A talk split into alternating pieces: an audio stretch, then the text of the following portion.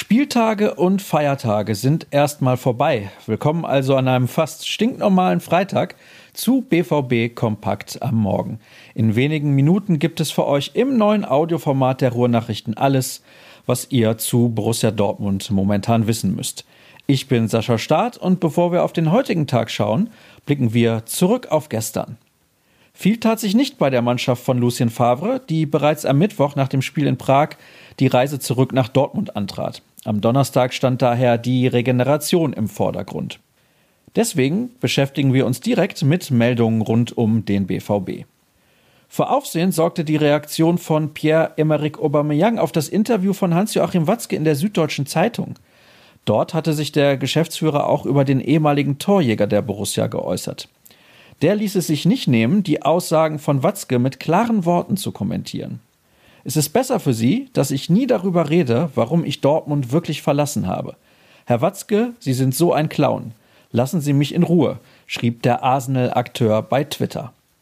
Deutlich gelassener ging es in unserem wöchentlichen Podcast zu, bei dem ich Tobias Jören begrüßt habe, der sich zum Zeitpunkt der Aufzeichnung noch in Prag befand und frische Eindrücke von der Partie gegen Slavia lieferte.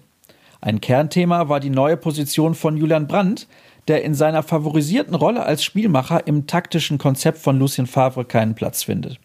Um den Neuzugang kümmert er sich auch in einem Artikel auf ruhrnachrichten.de und spricht dabei von ein bisschen Balsam für die Seele von Brandt nach den beiden Torvorlagen in der Champions League. Nicht in so guter Erinnerung wird Mario Götze das Spiel in Prag behalten, denn er flog nach der guten Leistung gegen Bremen überraschend aus der Startelf.